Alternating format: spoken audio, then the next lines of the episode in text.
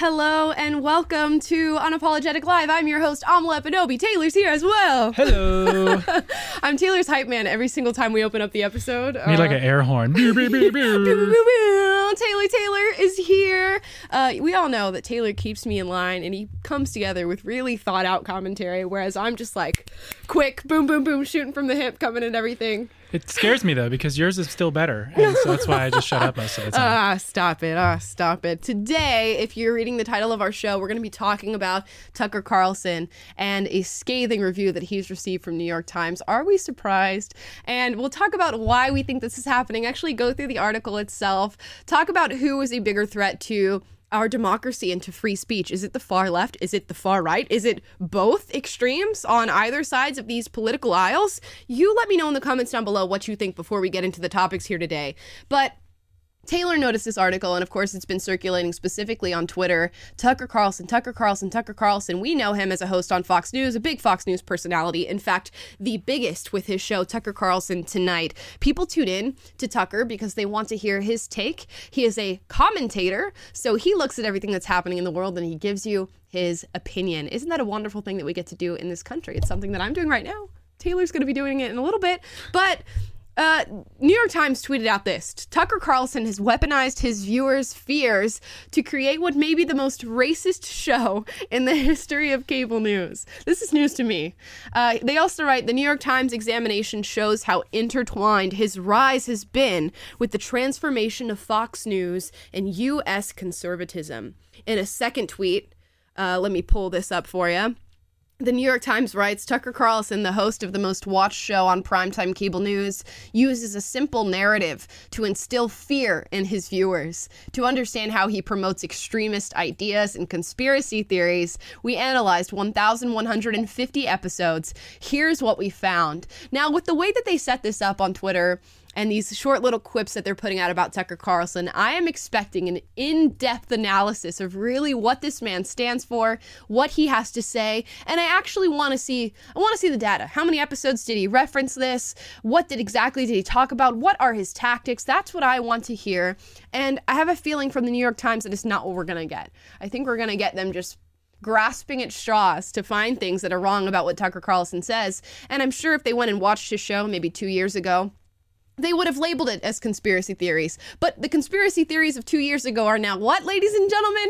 Oh, truth. That we can talk about on C N N and M S N B C and A B C openly. While two years ago you were being censored, taken off the internet, and deplatformed for saying exactly what they're comfortable saying now. So when we talk about conspiracy theories and disinformation and misinformation, oh, whatever, whatever word you want to use in today's day and age, just think about that. It's only disinformation and misinformation and conspiracy for now. Give it a few years. Wait till they're comfortable in their lies and uh, wait till they're over the bulk of what they've done and they've already been able to push off accountability, and then it'll become truth. So we can just wait this one out. But let's let's read this. The article is titled, What to Know About Tucker Carlson's Rise, okay? A Times examination of the host's career and singular influence at Fox News shows his trajectory chases, traces the transformation of American conservatism itself. Now, there's one thing that I can get into with that. I do think American conservatism is changing and morphing. More so than ever because we are really stepping away from the caricature of what it means to be a conservative. It's no longer the evil capitalist white man, the boogeyman that hides underneath your bed and wants to stop you from being able to vote. And uh, we're really stepping into this new era of conservatism where it's just normal, everyday Americans who say, you know what, I'm fed up with wokeness, I'm fed up with B S, I'm fed up with you trying to indoctrinate my children, and I want to lead a normal life, and a normal life that represents what this country was founded on and the values that I was told this country was built upon. But let's read more about Tucker. Here we go. Night after night on Fox, Tucker Carlson weaponizes his viewers' fears and grievances to create what may be the most racist show in the history of cable news. It is also, by some measures, the most successful. You mean by the fact that it, he literally outdoes every other show on cable news? Only by some measures, the most successful. So if we if we truly live in a racist society, I guess this proves it, right? Because Tucker Carlson's apparently a racist and he's also the most successful show. Boom. A racist America. It was that simple. We can just stop reading the article right now. Let's see. With singular influence reaching far beyond Fox and the viewers who tune into his show, Mister Carlson has filled the vacuum left by Donald J. Trump. Is it really a New York Times article if we don't hear the name Trump in it? Probably not.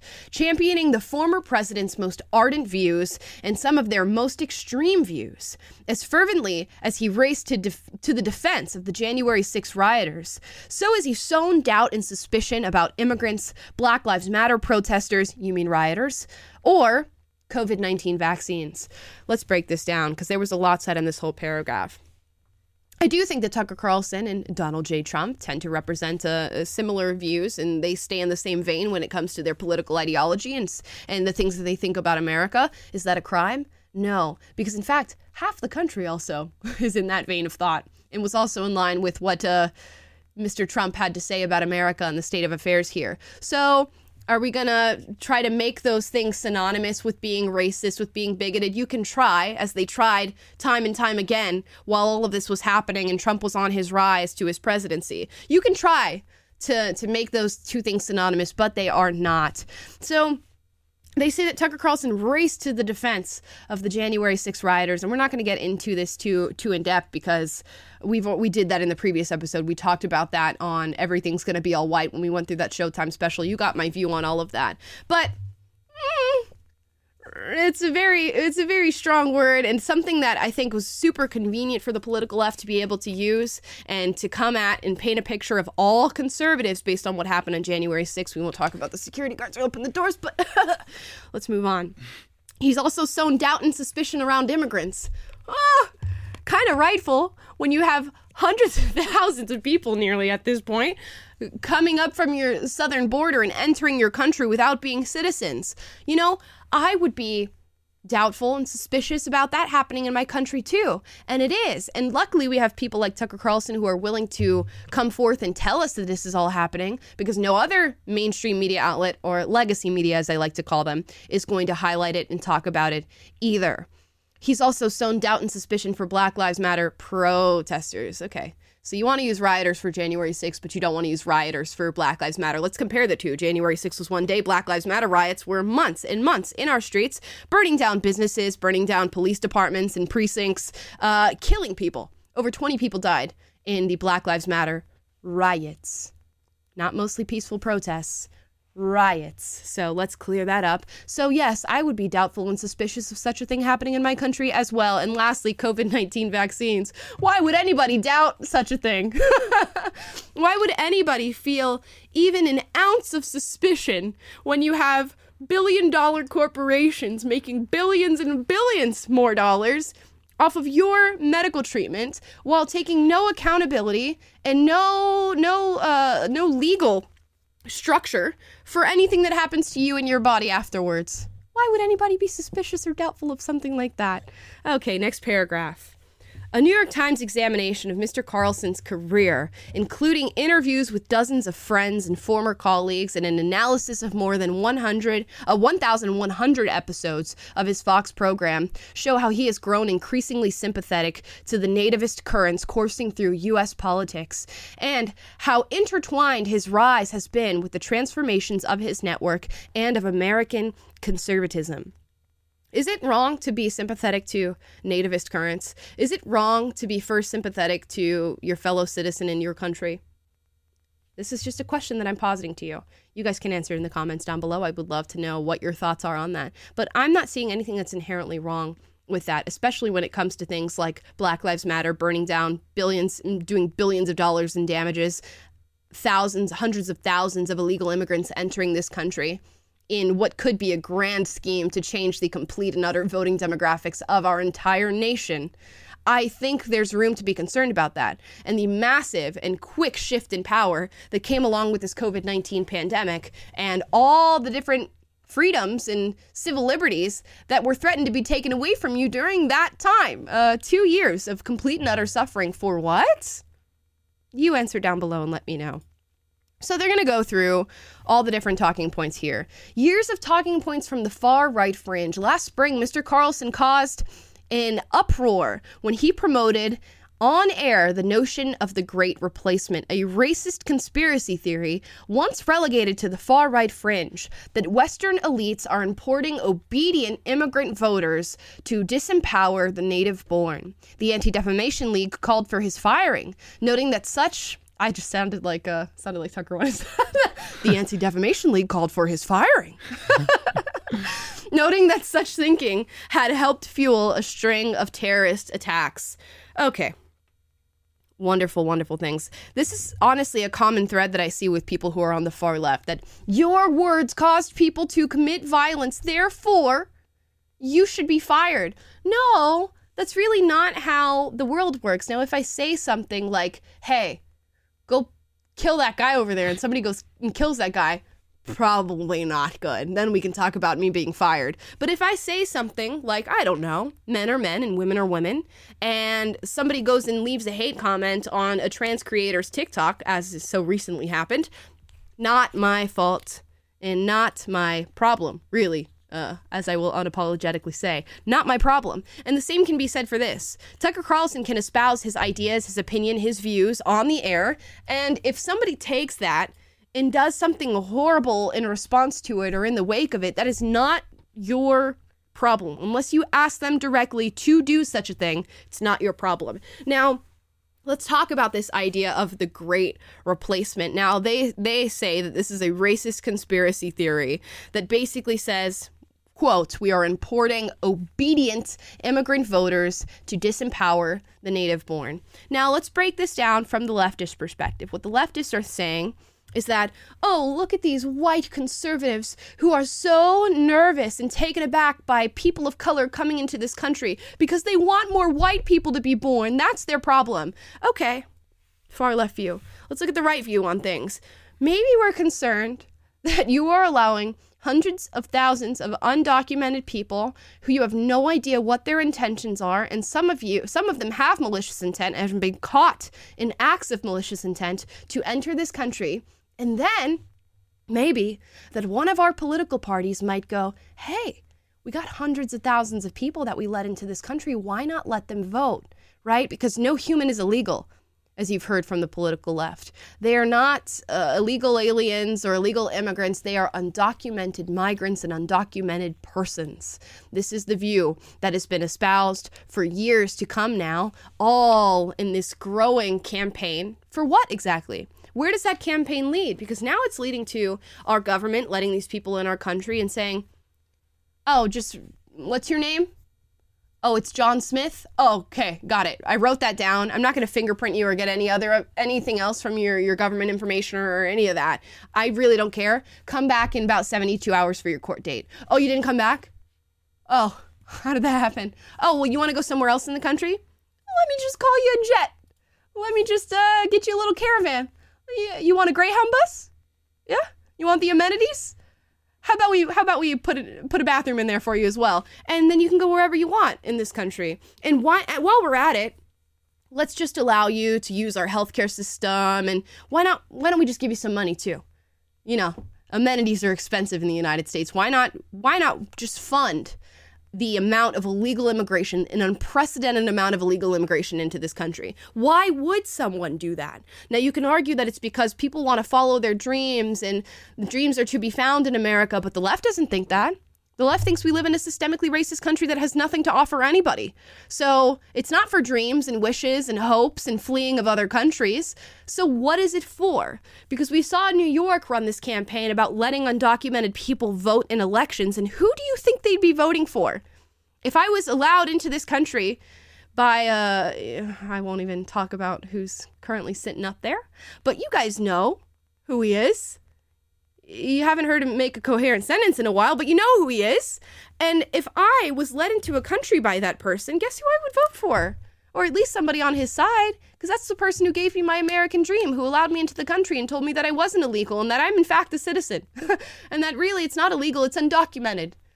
So this idea that this Great Replacement is founded in some sort of idea of racism or white supremacy is just that. It's an unfounded idea.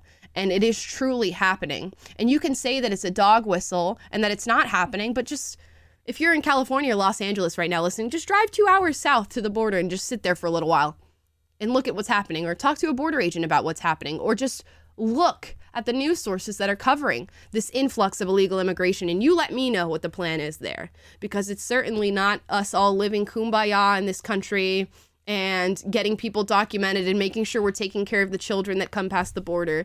I, honestly, Taylor, do you can you think of a valid leftist argument for why this is happening? No, I mean, it's all just like a giant effort to to reframe the conversation and castigate you as a racist if you don't want to support their policies, which their policies are clearly designed to benefit them in right. uh, at the voting booth. Um, but if you just want to call them out for that and um, illuminate the truth about the matter, then they suddenly are racist. Yep, exactly. Uh, everything that just... Everything that I disagree with or that I feel like threatens my position on something is racist. It's white supremacist. That's all it is. And that's all you will ever hear. So if you are a happy conservative listening right now and you constantly get that word thrown at you and you just don't know what to do with it, you don't have to do anything with it. The word means nothing anymore because everybody who disagrees with them is a white supremacist. We're going to go over a clip that shows exactly that. It's actually from M S N B C, but that'll be later in the show. I cannot wait for you guys to see it. It is just chef's kiss. Exactly what we talk about and theorize right in front of your eyes taking place. Now, let's read on. Mister Tucker's, uh, Mister Uh, Carlson's producers often trawl the web for supporting material. In the show's early years, clips would sometimes be sent to the network's fact checkers, who would occasionally discover that a story had actually originated from a farther afield on a racist or neo-Nazi site like Stormfront. So what did they say in, in the show's earlier years? So what about now? What about all the footage that they have now of their own operatives going out to the southern border and filming migrants coming past? Or what about what about that Border Patrol agent who got drowned trying to help migrants that were trying to invade the country? What about that footage? What about those stories? Are they fake? Are they found on neo-Nazi sites or racist sites? What does that even mean anymore? Because apparently regular everyday conservatives are also neo-Nazis and racists.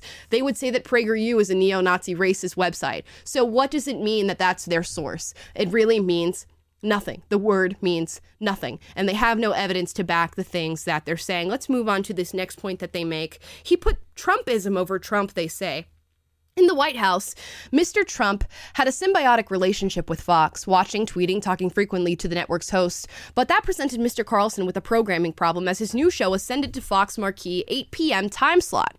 He's wanted, he wanted to reach the Trump base, he told friends and coworkers, but without being beholden to the mercurial president. The solution? Embrace Trumpism, not Mister Trump. The show would grasp the emotional core of Mister Trump's allure, white panic over the country's changing ethnic composition, while keeping a carefully measured distance from the president. Mister Carlson sometimes even criticized the president, and in private he mocked Mister Trump's habit of phoning to uh, head off on-air ac- attacks. Okay. So basically what you're saying here is Tucker Carlson wanted Trump's audience. And I love how they say they he wanted Trump's audience. What does that mean? That means half of America. It doesn't mean Trump's audience. It means people, some of whom are classically liberal, some of whom are conservatives, and some of whom are on the far right, who happen to support the Republican candidate for president. That is all that means. They put Trump's name on that to have a connotation for you so that you immediately go, ew. When really that means half of America. That's who Tucker Carlson wanted watching his show. So it means nothing. And it even says here, he wanted to do so without being beholden to the president, which is exactly what you should do if you are working in any field of journalism or news. You should go for the audience of the candidate without being beholden to the candidate and having to say, well, I love everything that he says and I love everything that he does because I want to tap dance for his audience. So you're saying Tucker did the right thing? Yeah, there seems to be a suggestion here that he's somehow being disingenuous with his right. viewers and like performing for them to gin up their enthusiasm mm-hmm. because, oh, Trump got everyone excited. But Tucker is a known populist. He's re- He wrote a book called Ship of Fools that's like a basically a, a populist treatise on, on uh, conservative politics. And uh, so he's been at this for a long time. He's not being disingenuous. He's actually being authentic. And maybe New York Times, that's why people actually want to watch him because he shoots straight and uh, says things as he sees it and doesn't masquerade as a paragon right. of journalism journalistic integrity, but just says, hey, no, I'm Tucker Carlson. Here's how I see things. Here's my opinions. And they happen to have overlap with uh, Trump's opinions as well, or a lot of what he, his platform was. Yeah. Just imagine having uh, having any opinion that perhaps is in congruence with Donald Trump. The horror. The horror. Do you want opinions that are in congruence with this current administration? I mean, just look around, ladies and gentlemen, at where our country is, and then you tell me uh, where we were better off. And I don't care if you don't like mean tweets or, or uh, crass uh, talk or whatever you want to call it. How we doing right now, ladies and gentlemen? You head over to the gas station and then come back to me. And then come back to the comments and let me know how you're doing, how your pocket's doing. That was the one good joke that Trevor Noah had this last weekend from the Correspondence Center. He said, things are looking up yes. in the last few years. Uh, rent's looking up, gas prices looking up, groceries are looking up. It's true. So how do you feel the fact that, okay, so Trevor made the joke, right? Things are looking up, gas up, rent up, whatever. And our president laughed at that. How do you feel about the fact that he laughed at the joke? I know a lot of conservatives are like hopping on and being like, look, he's laughing at your despair and like your economy. How do you feel about that? I mean, particular. you know that you know that meme where like you're you've got a smiling face, but the, it's like a mask, and then you're crying mm-hmm. underneath it. I feel like, what do you do in that situation? You right, know, you're getting roasted. Right, so you can either be like laugh along and be like, oh, yeah, play it off, or you know. But the optics of that are horrible because then you're like, right. yeah, isn't it funny that everyone's suffering under inflation and all the terrible things right. that are happening under my watch? Like, there's it's a lose lose, honestly. But I yeah, I that would was my I'd rather too. err on the side of not laughing though. Right, you would just been like. Yeah, just been like... Stone Cold Steve Austin. Yeah, just like a... I don't know what, you know. Sorry, yeah, guys. No, it's definitely like it was going to be a lose-lose whatever. That clip was going to get out there and be run by all the networks regardless yeah. of what you did, whether or not like you laugh your ass off or you just like stay straight-faced and look at the camera or whatever. Either way, it's just like it looks horrible. Yeah, because I mean, the joke is true, ladies and gentlemen. Right, that's why you just take the L and move on. Yeah, you just take the L. You just take the L. Let's read a little bit more here, and then we'll move on to other stuff. I'll say goodbye to everybody on Instagram and on PragerU's YouTube in a second. Uh, here we go. According to three former Fox employees, Mister Carlson was among the network's most avid consumers of what are known as minute-by-minutes ratings data on an audience's real-time ebb and flow. Quote, he's going to double down on the white nationalism because the minute by minutes show that the audience eats it up, end quote, said a former employee who worked frequently with Mister Carlson.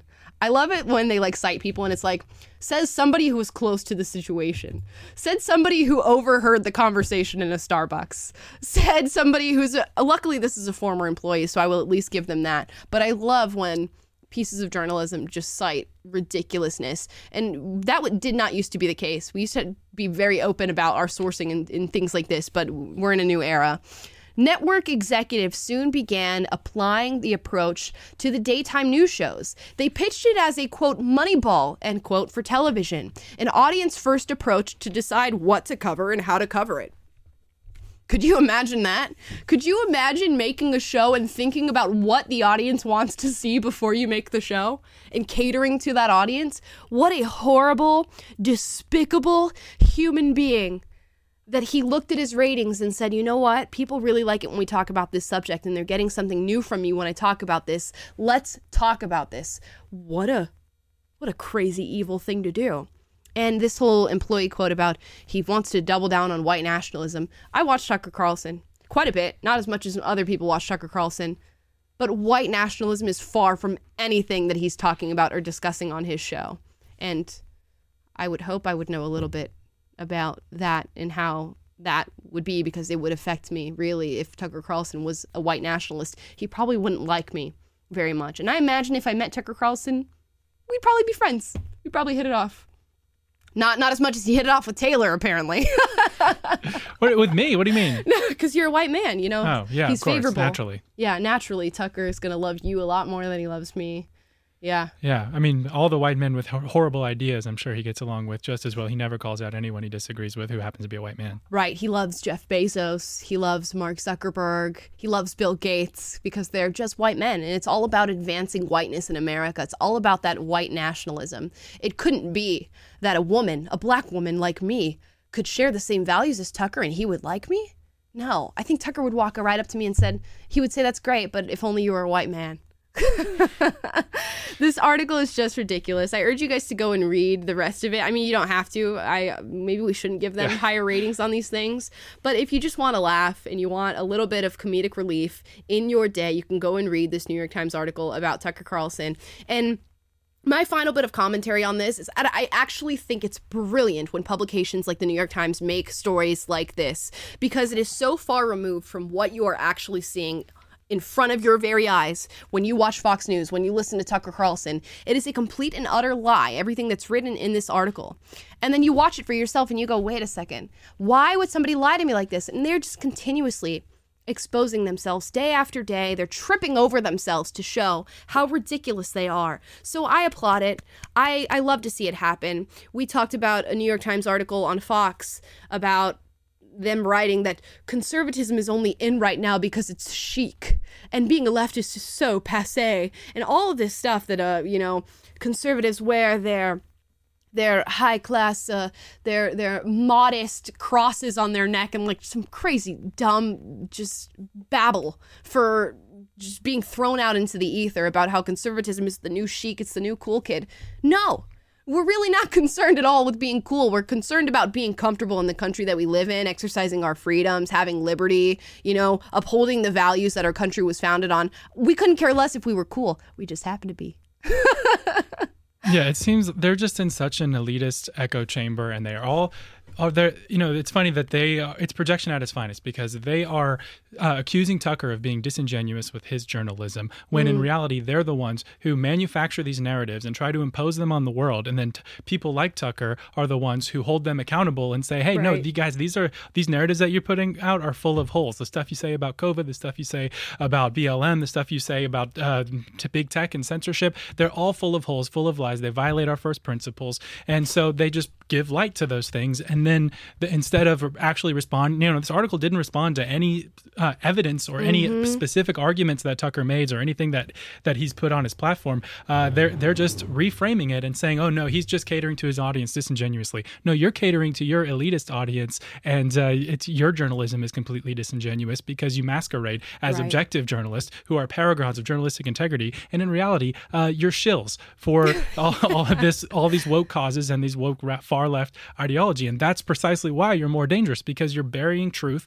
and burying our first principles and making everything worse and making everyone distrust institutions. I wish the New York Times had integrity. I right. wish we had journalistic outlets that we could trust, but because we don't, because you didn't do your job, New York Times, Tucker has to step in and call you out. And, you know, I'm sorry you don't like that, but it's going to keep happening, and articles like this are not going to help your cause and restore anyone's confidence in your journalism. Yeah, we would love to not have to do this. And you know how, how much happier life is when you don't have to worry about people destroying your society all the time. It's pretty great. If all these if all these problems went away tomorrow, guess what I would not be doing? Social media influencing. That's not what I would be spending my time doing. However, our culture is just shape-shifting and morphing into a dumpster fire right in front of our eyes because of people like C N N, M S N B C, and, and New York Times. And you can't allow that to happen, because guess what? I want to live a fruitful life where I'm able to have a family and, I don't know, go to the grocery store and get food. Have you guys heard about this food shortage stuff? Yeah, no. Somebody has to do something about it. And uh, yeah, I wish New York Times had integrity as well. Speaking of integrity, let's listen to this M S N B C clip talking about America's asymmetric polarization. And he says what the right represents and what the left represents. Let's find out from M S N B C what that means. I mean, it's easy in American discourse to talk simplistically about the far left and the far right as two equally dangerous fringe blocks. Elon Musk has done it plenty of times just in the past week. But here's the difference. America's far left wants to give us free healthcare and free childcare. America's far right wants to give us white supremacy and no democracy. And this asymmetrical polarization of U S politics would be laughable if it weren't so horrifying. Okay, America's far left wants to give you free healthcare and free childcare. That that's what sums up leftism in America today, according to this M S N B C host. The far right wants to give you what? White supremacy. I don't want to hear supremacy exactly what it says. And no democracy. White supremacy and no democracy. I'm speechless. I'm speechless that this is representative of American media. Imagine being from another country right now and being like, I want to check out what's happening in America and just like watch their news for a second and see if the, we'll see what their country's like, because they hear so much about America. And you hear this guy saying the far left represents free healthcare and free childcare, and the far right represents white supremacy and no democracy. Are you kidding me? Are you kidding me? Like, at least try to be semi in good faith when you make an argument about a side that you express opposition towards. And that's the issue. It's one of the things that we talk about when we talk about comedy and comedy dying and all of this stuff, that comedy used to be so good, and S N L even used to be so good. They would make fun of all these different politicians, but it was funny because they had an, an, just an air of respect for the people that they were making fun of, even if they disagreed with them. There's no respect. There's no understanding of why you might have a dissident opinion to whatever legacy media believes. There's no understanding that maybe your life experiences and your values are different from theirs, and that that could be something that's reasonable. No, you're immediately a white supremacist. You're immediately a threat to democracy, which blows my mind, because if you're following Twitter and this whole Elon Musk thing right now, Elon bought Twitter to instill an air of democracy in the app and on the platform, where people can actually say what they believe without this threat of being censored and deplatformed and having their livelihoods ruined on the app. Yet conservatives are the ones who are a threat to democracy. We saw the leftists come out and say, how dare he buy Twitter, another billionaire buying a platform to what? Instill free speech, and that's your problem? That's your problem, that you don't want to hear people that disagree with you be able to speak. Is that is that emblematic of democracy? Because if so, I need to go back to civics class, because I did not learn that. Yeah, free speech is a threat to democracy, but biology is hate speech, apparently. Right. Biology is hate speech. Free speech is a threat to democracy. Good is bad. Bad is good. Up is down. Left is right. And you're all evil if you disagree with anything that I just said. That's essentially what we've just gleaned from what we've heard from this M S N B C host. And he's still, I, I can't imagine anybody's watching this show, but apparently there there are people watching this show, and this is what they're learning from these programs. So let's let's really attack this idea really quick. All the left wants is free healthcare and free childcare. Okay. I'll posit that those two things actually are on the list of political asks from the left. Okay, free healthcare, free childcare. I'll give you that. That's on your base. What's also on your base is uh, educating kids about sexuality and gender theory in schools.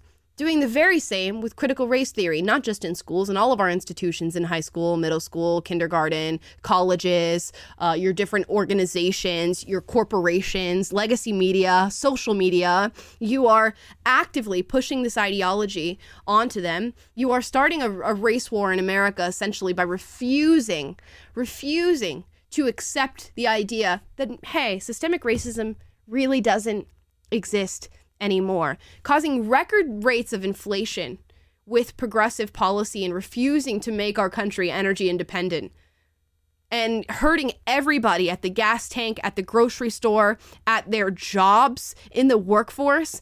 And it's just free healthcare and free childcare. This entire COVID narrative that we've had to deal with for the past two years with all of these lockdowns, with you pitting people against each other for not receiving a medical treatment, that you are allowing massive big pharma corporations to make billions and billions of dollars from, not to mention the entire globalist agenda attached to the World Economic Forum and this whole, you will own nothing and be very happy. That's not a right wing. That's not a right wing view. It's a leftist view, but it's just free healthcare and it's just free childcare, ladies and gentlemen, not to mention being beholden to the establishment government, establishment media, these establishment corporations, whereas the left was never like that before. The left used to be pro-skepticism. Now it's if you are a skeptic on anything, you are a liar, you are a white supremacist, and you don't deserve speech. But it's just free healthcare and free childcare. That's all we want. I can guarantee you tomorrow, if we woke up and as a nation decided that everybody was going to have free healthcare and free childcare, even the hundreds of thousands of illegal immigrants that you just let into this country on a whim, guess what the left would do? They would continue. They would continue with all the things that they're doing right now. And that list that I just mentioned is nowhere near the slew of things, the slew of agendas that they are working on day in and day out in this country that is causing destabilization like we've never seen before. But it's just free healthcare and free childcare, according to this guy. And I'm a white supremacist. Can you imagine that? It's a new day and a new dawn. You truly can be anything in America, because I am a half black woman sitting in front of you right now being called a white supremacist. This is, I don't know what to say. It's hate speech. It is. Misinformation. I, this almost made me speechless. If I wasn't able to just get my footing right there to throw all those things at you, this almost made me speechless listening to this. It's like we often say, it's the confidence for me too. Like the fact that you're saying this unironically is pretty... Uh, rich. He said this with a straight face. There was no laughter. There was no spit take afterwards. There was no little giggle or off look to somebody behind the camera holding a gun to your head. He said this on his own volition. He truly believes it. The right's the biggest threat to democracy, and if you disagree, we're going to ban you from speaking ever again and cut you off all the platforms and take away your yeah, speech. Yeah, yeah, yeah. The right is the biggest threat to democracy. Also, you shouldn't have to have an I D card to vote in the United States. But they're the biggest threat to democracy. Gosh. Unbelievable. On that note, we're going to say bye to everybody who's watching on Instagram and on PragerU's YouTube. Go to my YouTube channel, Amal Epinobi, Unapologetic. Link in bio for you guys. Link in description for you guys. And you can watch the rest of the show there. We have more very interesting clips to show you and to give our analysis on as we move through this idea of who has or who poses a bigger threat to democracy. So bye to you all. I will see you later. Perfect. Now let's move on here. Here's another clip. We got this same M S N B C host. I think his name is Mendy. Uh, here is him talking, talking more for some reason. She came on this show a few days ago and she said to me, he's complex. Don't mock him. You know, he's actually a smart guy. It's we shouldn't just dismiss him as a simpleton. But I, every day I get more evidence that he's a simpleton. Or is, are our right wingers just taking advantage of him? So I... Every day you get more of an idea that the richest man in human history is a simpleton and that he can be taken advantage of. Okay, let's let's do you think he is being courted very hard by this far right fringe? And you see it, you see Joe Rogan and those types are working very hard to sort of charm him. He does. How exactly do you court the man who has the most money in the entire world? How exactly do you court that man? Is it like a, a nice bottle of wine? Is that what gets him to buy a Twitter platform for you? Is it patting him on the head and going, you're such a good boy, Elon. You're such a good boy. You love free speech, such a good boy. Is that how you court a billionaire? I don't know. And do the fact know? that they can characterize the world's richest man who has voted Democrat his whole life, even through Obama, right, and uh, the world's arguably most influential media figure in Joe Rogan, who is openly supported Bernie Sanders in the last election, and they're saying they're far right. Yeah. That's how crazy they are. It's right. Like, if you disagree with our narrative, we just, they have no like ability to uh, think and use their prefrontal cortex to engage in, in serious arguments. And it's just, oh, you disagree with me? You're, you're far right. Mm. It's like, it's so intellectually lazy. And the fact that these are our elites that are supposed to be the most intelligent people in the country and in our culture that are governing our discourse. And instead, it's just they're calling Elon Musk and Joe Rogan far right. How? And with a straight face. It's you know, like, do you think crazy. We're stupid? And yes, the answer is yes. They think we're stupid. They really do think you're stupid. Me, a former leftist who went, oh, you know, I don't agree with these social issues anymore and what you're saying. I'm a far-right extremist now. Russell Brand, a man who is very much to- talking about socialism and how he doesn't, he doesn't really vibe with this capitalist society that we're living in currently. He's a far-right extremist, according, according to the Independent. It's unbelievable. And they will just lump you in to, to this category just to simply be able to brush off the things that you're saying without having to acknowledge them. Let's hear more. He does seem to be a person who likes it when people are nice to him, right? So he's quite upset with the left because he has all these labor problems. He has, uh, you know, a lot of workers complaining about racism and sexism, terrible uh, sexual harassment complaints and racism complaints in the factories. Oh my God. Grasping, grasping at straws, grasping at, grasping at straws. I wonder why he would have an employment problem. Is it maybe because of progressive policy? So, and there's a, you know, there's a, I think there's a real move to try to unionize. That's all stuff he doesn't like. Um, I think he's a person who likes to be liked, and that's really what it is. And these guys are working real hard to make him their friend. The other thing I would say If Elon Musk was a person who liked to be liked, he would have bought Twitter for forty-four billion dollars and said, anybody who disagrees with me, you're taken off the platform. I'm censoring you, I'm deplatforming you, and you will not be able to say a word on Twitter. You must represent my views and nothing more than that. And if you represent something dissident, you're out. That's what somebody who wants to be liked does, that is. Bill Gates, that is. Mark Zuckerberg, that is. Jeff Bezos. They surround themselves with people who like exactly what they have to say and pat them on their little balding head for all the things that they say. And anybody who disagrees with them, they just treat them like garbage and pay them nothing. Yeah, and by the way, that's also what fascist far-right dictators do, is silence their uh, dissenters. And Elon Musk is literally trying to platform his dissenters and platform everybody who has been a dissenter, and yet they characterize he's the far-right fascist. Right. It's it's so disingenuous that it's like, it's amazing that they can even go out there and say this with a straight face. It is amazing to me, the audacity. It's the confidence. Oh, by the way, me. in a con- in a comment, someone mm-hmm. said uh, that Molly Jong Fast here is forty-three? Does that ring true? This is like the Brian Stelter effect. Like, I, this he's thirty-five. Is the Brian Stelter effect. It's like, left, leftism ages you, I guess. It be- does. Because it's so, you're so stressed out about everything. You are stressed out. You're like, the world is going to end. The fascists are coming for me. They're hiding underneath my bed. Everything's the worst. Everything is sexism and racism. And um, golly be that must. And it's all up to my activism to, you right. know, to stop the, the, the rise of fascism. I have to go censor all the fascists who do, because anyone who disagrees with me is a fascist and they must be censored. But I'm yeah. not a fascist for censoring people that I disagree with. I imagine that would make the hair gray a little bit. I guess so. You know, the, the weight of the world on your shoulders. It's somebody's got to do it. Y'all seen Bill Gates? About him and with all these guys, and you see this also with Bill Maher, you know, there's so much complaining. Oh, you know, everyone's so white, so woke. They don't let me tell my jokes. But, you know, old, rich, white men have for since the beginning of time complained about young people. Is Elon Musk an old, rich white man? Is that what he is? He now in the category of being old? I mean, this is one to talk. Yeah, like, what? You're, again, grasping at straws. He's not an old, rich white man. He's just a rich white man. uh, and Bill Maher, are we now are we now lumping in Elon Musk and Bill Maher as far-right men? If we are, please, I hope she says that Bill Maher is on the far right. I would love to hear it. Love to hear that.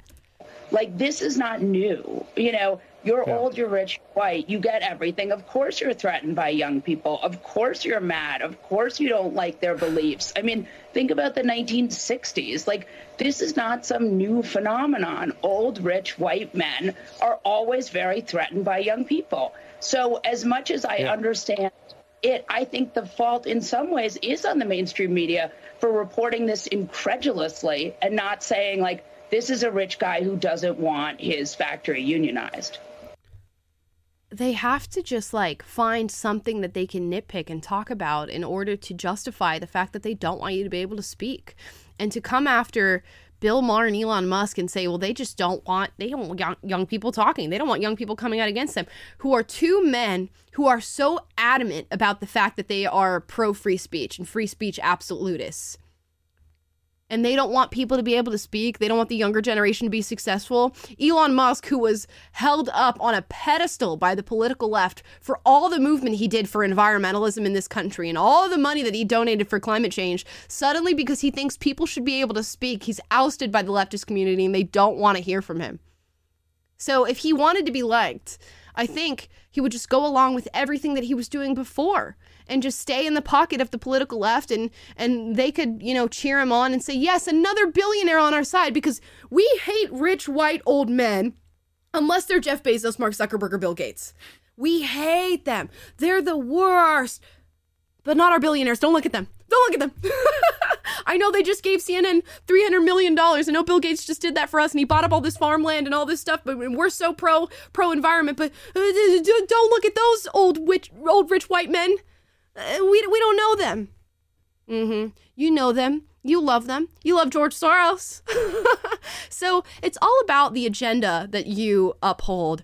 She's not talking about any of those old, rich white men and how they're affecting our society with their billions and billions of dollars. But she cares so much about Elon Musk because suddenly she doesn't get to live in an echo chamber anymore that just espouses her views and then throws them right back at her like a boomerang. She doesn't get that anymore.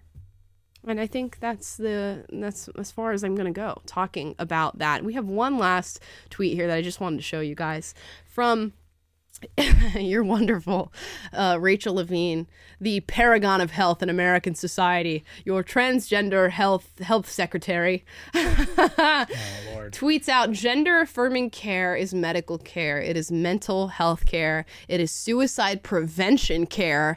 It pr- improves quality of life, and it saves lives. It is based on decades of studies. It is well-established medical practice. Does Rachel Levine have a profile pic? Yep. Secretary of Health. Secretary of Health and Mental Fortitude. Ladies and gentlemen, this this man knows exactly what you should be doing with your body when it comes to medical transformations. And I can't wait till you guys hear Uh, the new special that we are going to put out on our show. Every month, we're going to put out an unapologetic special for you, an episode where we do a deep dive into a topic. This next one is about transgenderism, specifically as it pertains to children, because Rachel Levine, whatever his real name is, is going to tell you that medical affirmation, going through this treatment, is the way to go with young people, as you just saw in this tweet. Absolutely not. And they are trying to convince you that this is healthy. This person who you're looking at in this profile pic is trying to tell you that this is healthy. Bill Gates, and you can look up a picture of Bill Gates and what he looks like right now, is trying to advise you about medicine and health and how to lead your life. I don't know why there is not a physical fitness test for the people who sit in these positions, because that would root out a lot of this B S and a lot of this wokeness if we just did that before we allowed somebody to be the Secretary of Health. It's uncanny. Like, you see all of these health ministers, like uh, L A's Barbara Ferrar, mm-hmm. li- literally looks like a zombie. And so many of these, like, COVID misers who want to make sure you're quadruple jabbed, but they weigh like five hundred pounds and they won't be honest about the fact that seventy-five percent of the COVID deaths were from people who are obese. It's like... They're, it's it's uncanny how they can just, again, it's the confidence for me. They can yes. look at you straight in the face and lie to you. And I think, you know, we've talked about this a little bit, but I think they've overstepped their bounds and uh, the narrative's crumbling. And I do think that people are just not going to put up with all of these is- disingenuous actors uh, just lying with to us with a straight face for much longer. Yeah, and just like, how much cognitive dissonance do you have to be able to withstand to not see mm-hmm. what is happening right in front of your eyes anymore? And I'm I'm hoping we are at the tail end of this. We always say the pendulum swings back. I would love to say that today is no exception, that what's happening right now is no exception for that rule, and that, yes, average normal people who are seeing this and are maybe not super outspoken about it, but they still see it. They know it's happening. They know they disagree with it. And when it's their time to voice their opinion, whether that's through what they pay for, what they buy, how they vote, uh, how they, where they live, which we're seeing a, a massive influx of people going into like Texas, Idaho, Nashville, Tennessee, Nashville, Tennessee, um, uh, really all over Tennessee, Florida. Uh, people are placing their vote and placing their stake in things that they care about, and they are vo- vocalizing their opinions through what they do. Even though we might not be seeing it on, on places like social media and legacy media, the people are there, and they feel this, they see this, they know it's not right. And I think our the tide is turning, and things are going to shift. Because if this is our Secretary of Health, something is wrong with our country. And I can't imagine that we are the only people who see that. I can't imagine that you folks watching right now are the only people who see that. And I want to mention on today's show, we did a podcast about a trans TikToker. Don't even need to name the name anymore. You probably, you guys probably know with all the drama that's happening after that. Uh, and a lot of leftists have decided to go in and put reviews on Apple Podcasts, Spotify, Google Play, all that fun stuff. So we ask that you do the same in return. Please go to Spotify, Google Play, Apple Podcasts. Leave us a five-star review, because we know there's a lot of you out here who love this show, who want to see conservative values upheld in our society. And we would love if our podcast got recommended to people on Spotify. And I think what would help help that is our ratings. I think they got us down to like a three point two stars on Spotify just by going and doing what they do best, spouting nonsense in the comments and leaving B S reviews. So if you guys could go and leave a message of support, that would be fantastic. I will continue to post their irrational and hate-filled messages on my Instagram story if you guys want to go and check out and get your daily dose of insanity from me. I'm also doing a Q and A on my Instagram as well, at the Amal Epinobi. Go follow me. Taylor Trandle, go follow oh. him. You know, you gotta, you gotta get for base tweets and memes. You know exactly. Ba- Taylor has the best tweets, better tweets than I will ever make in my lifetime. So go and follow Taylor on Twitter as well, and me on Twitter as well, to get subpar tweets in comparison to Taylor's. Uh, thank you guys so much for watching. We will be back tomorrow at three p.m. Pacific, six p.m. Eastern. I can't wait to see you. I can't wait to hear from you. Let me know in the comments down below. How do you feel about Tucker Carlson? Are you a fan? And also, who's the bigger threat to democracy? The far left, the far right, or is it both? Both of them. All in tandem, working together in an effort to destroy our great nation. Let me know in the comments down below. Can't wait to see you guys tomorrow. See you then. Bye.